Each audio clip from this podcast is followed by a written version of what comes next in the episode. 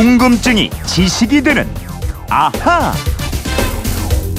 네, 궁금한 건 물어보면 풀립니다. 궁금증이 지식이 되는 아하. 휴대폰 뒷번호 1127님이 달력을 보면 예수님이 태어난 12월 25일을 성탄절이라고 부르는데 부처님이 오신 날은 석가탄신일 이렇게 써 있습니다. 제가 알기로는 땡땡일보다는 땡땡절, 이게 더 좋은 기념일로 알고 있는데 왜 이렇게 차이가 나는지 무척 궁금합니다 이러셨어요. 그러게요. 이거 왜 그럴까요? 궁금할 땐 김초롱 아나운서죠? 어서 오세요. 네, 안녕하세요. 김초롱 네. 아나운서 이렇게 불러줘야 되는 거 아니에요? 아니, 뭐 이렇게 하나 저렇게 하나. 나오시면 되는 거 아닙니까? 네, 열심히 할게요. 김초롱 씨는 기념일 같은 거 잘 지킵니까? 저 이거 지키는 거 좀 좋아요. 아, 그래요? 저희 집안이 외가는 불교고 또 네. 친가는 카톨릭이에요. 아, 그래요? 크리스마스에는 네. 성당 가고 석가탄신일에는 절에 가서 절밥 먹고 예, 양쪽으로 예. 다 잘 지킵니다. 달력에 빨간 날 공휴일을 예. 보면은 뭐 절 이렇게 끝나는 날이 몇 개 안 돼요. 맞아요. 그 설하고 추석은 뭐 전통의 최고의 명절이고요. 예. 이 명절 말고 4대 국경절이 있죠. 삼일절, 제헌절, 광복절, 개천절. 이 국경절에는 국기를 개항하도록 돼 있습니다. 그리고 절은 아니지만 현충일과 한글날, 또 어린이날, 이 일과 날이지만 법정 공휴일로 지정돼 있죠. 네. 근데 크리스마스, 성탄절, 절로 끝나잖아요. 예, 사실 성탄절의 정식 명칭은 기독탄신일입니다. 네. 영어로 하면은 크라이스트. 그리스도를 한자로 표기한 기독이 태어난 날이란 뜻의 기독탄신일, 이게 우리 정부가 정한 공식 명칭이에요. 근데 사람들이 이 날을 높여서 성탄절 이렇게 부르다 보니까 굳어진 거고요. 엄밀히 말하면 절은 4대 국경일에만 붙이는 걸 원칙으로 하니까 제대로 된 표현은 아닌 겁니다. 아, 아니 그러면 종교차별 없이 부처님이나 예수님을 동등하게 대접한다면 석가탄신일도 석가탄신절 또는 석탄절 이래야 되는 거 아니에요? 그래야겠죠. 그리고 실제로 과거에는 부처님 오신 날을 석탄절 또는 불탄절이라고 불렀습니다. 네. 이 성탄절이랑 비슷하게 말이죠. 네. 근데 이 말을 한자로 쓸 때는 별 문제가 안 되는데 한글로 발음하면 석탄절, 불탄절 이러니까 어감이 좀 이상해요. 네. 겨울에 뭐 땔감 할 때 뭐 석탄 예. 기념하는 절 같기도 하고 절이 불에 탔다 뭐 이런 예 좀 예, 그러네요. 예. 예, 그래서 석탄절, 불탄절 이거 쓰는 게 좀 어색했는데 성탄절은 아주 일찍 1949년에 이미 법정 공휴일로 지정됐고 석가탄신일 지정은 많이 늦었습니다. 1975년에서야 지정이 됐고요. 이때 법정 공휴일로 지정되는 과정에서 석가탄신일이 정식 명칭으로 사용이 됐습니다. 아, 성탄절도 기독탄신일 뭐 이렇게 했으니까 예. 정부가 정한 정식 명칭에는 뭐 차별이 없네요. 그죠? 예, 예. 좀 늦게 공휴일로 지정했을 뿐이지. 그렇죠. 기독탄신일, 석가탄신일 같습니다. 그런데요, 이 석가탄신일은 불교계가 원했던 명칭이 아닙니다. 아, 그래요? 예. 그럼 어떤 이름을 원했는데요? 부처님 오신 날입니다.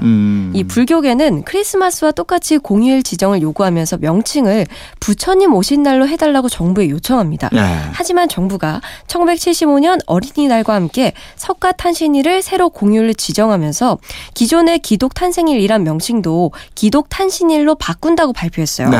근데 문제는 크리스마스는 아무도 기독탄신일이라고 부르지 않는데 반해서 부처님 오신 날은 달력 표기는 물론이고 정부나 언론들 모두 석가탄신일, 석탄일로 부른다는 겁니다. 아, 그게 법에서 정한 정식 명칭이니까. 네, 그래서 네. 지금껏 성탄절 또는 크리스마스, 석가탄신일 또는 부처님 오신 날을 함께 섞어서 불러왔고요. 그런데 지난 2월에 조계종을 비롯한 불교계 29개 종단으로 구성된 한국불교종단협의회가 정부의 관공서의 휴일에 관한 규정에 석가탄신일로 정해진 명칭을 부처님 오신 날로 바꿔달라고 요청합니다. 네. 얼마 전 언론사에도 공문을 보내서 같은 내용을 요청했다 그래요. 과거에 했던 요구를 다시 하고 있는 거군요. 그런 셈이죠. 네. 불교계가 요청하는 이유는요. 부처님 오신 날이 한글화 추세에 적합하고 또 석가라는 이름이 당시 인도의 특정 부족명이지 부처님을 지칭하는 이름이 아니라는 겁니다. 아, 그게 또 그렇게 되는군요. 예. 그럼 불교계의 요청대로 명칭이 바뀔 가능성이 있습니까? 불교계 교계가 공식적으로 부처님 오신 날로 명칭을 개정해달라고 요청한 것이 처음이 아니잖아요. 네. 이 공휴일 명칭 개정은 국무회의를 거쳐 합니다. 정부는 여러 관계부처와 다른 종교의 관계 등을 고려해서 다양한 의견 수렴을 할 계획이라고 밝히고 있습니다. 불교계하고 뭐 신도들이 원한다면 들어주는 게 맞겠죠? 그렇습니다. 부처님 오신 날. 어떻게 될지 좋고. 근데 모르겠어요. 네. 예. 그리고 휴대폰 뒷번호 6223님이 부처님 오신 날이 되면 거리에서 연등 행사를 하는데요.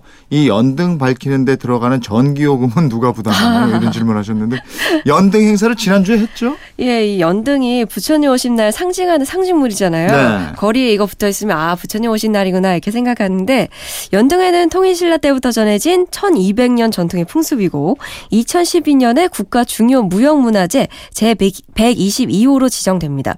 서울 주요 지역에만 약 5만 개 전국적으로 약 50만 개의 연등이 5월 4일 내일까지 불을 밝히게 됩니다. 전국적으로 50만 개를 계속 켜놔야 되는 거니까 예. 전기료도 제법 나오겠어요. 이 연등이 사찰들이 구역을 나눠서 맡아서 걸게 되거든요. 네. 도시의 경우에는 사찰 주변에서는 해당 사찰이나 가로등에서 전기를 연결해서 불을 밝힙니다. 네. 예를 들어서 조계사에서는 서울 안곡동 사거리 우정국로 입구부터 소공동 롯데백화점 본점까지 약 1000개를 걸어요. 예. 또 서울 강남의 봉은사는 경기고 사거리에서 봉은사 사거리에서 봉은사 등으로 이어지는 약 3km 구간에다가 약 1000개 정도를 겁니다.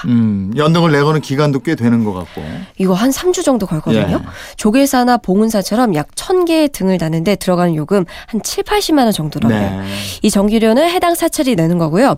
주변에 사찰이 없어서 담당 구역을 정하기가 곤란한 대로변 구간도 있잖아요. 그렇죠. 여기는 어떻게 할까요? 저 서울 종로나 청계천 구간 뭐 이런 곳 인근에 사찰이 없을 텐데. 그렇죠. 예. 그런 곳은 조계종 연등의 보존위원회가 됩니다. 예. 조계종이 맡는 곳은 서울 지역의 경우 10,000개 정도가 있고요. 한전과 계약을 하고 가로등 같은 곳에서 임시 전력을 끌어와서 연등을 밝히게 됩니다. 그러니까 이게 전국적으로 치면은 전기요금도 상당하겠네요. 그렇죠. 하지만 불교계 최고의 연례 행사니까 예. 성대하게 하는 거고요. 그리고 요즘에는 백열등 대신에 LED 등으로 다 바꿔갖고 불 밝히는 곳이 많습니다. 네. 과거보다 전기요금이 좀 적게 나온대요. 지난 주말에 연등 행진을 할 때 이 손에 들었던 작은 등, 또 장엄등이라고 다양한 불상하고 동물 모양으로 만든 등이 있는데 이 등 역시 요즘에는 LED 등으로 다 교체가 됐다고 하네요. 아, 그렇군요. 부처님 오신 날과 연등 행사에 대한 궁금증 1127님과 6223님 덕분에 풀렸습니다. 준비한 선물 보내드리겠고요. 지금까지 궁금증이 지식이 되는 아하 김초롱 아나운서였습니다. 고맙습니다.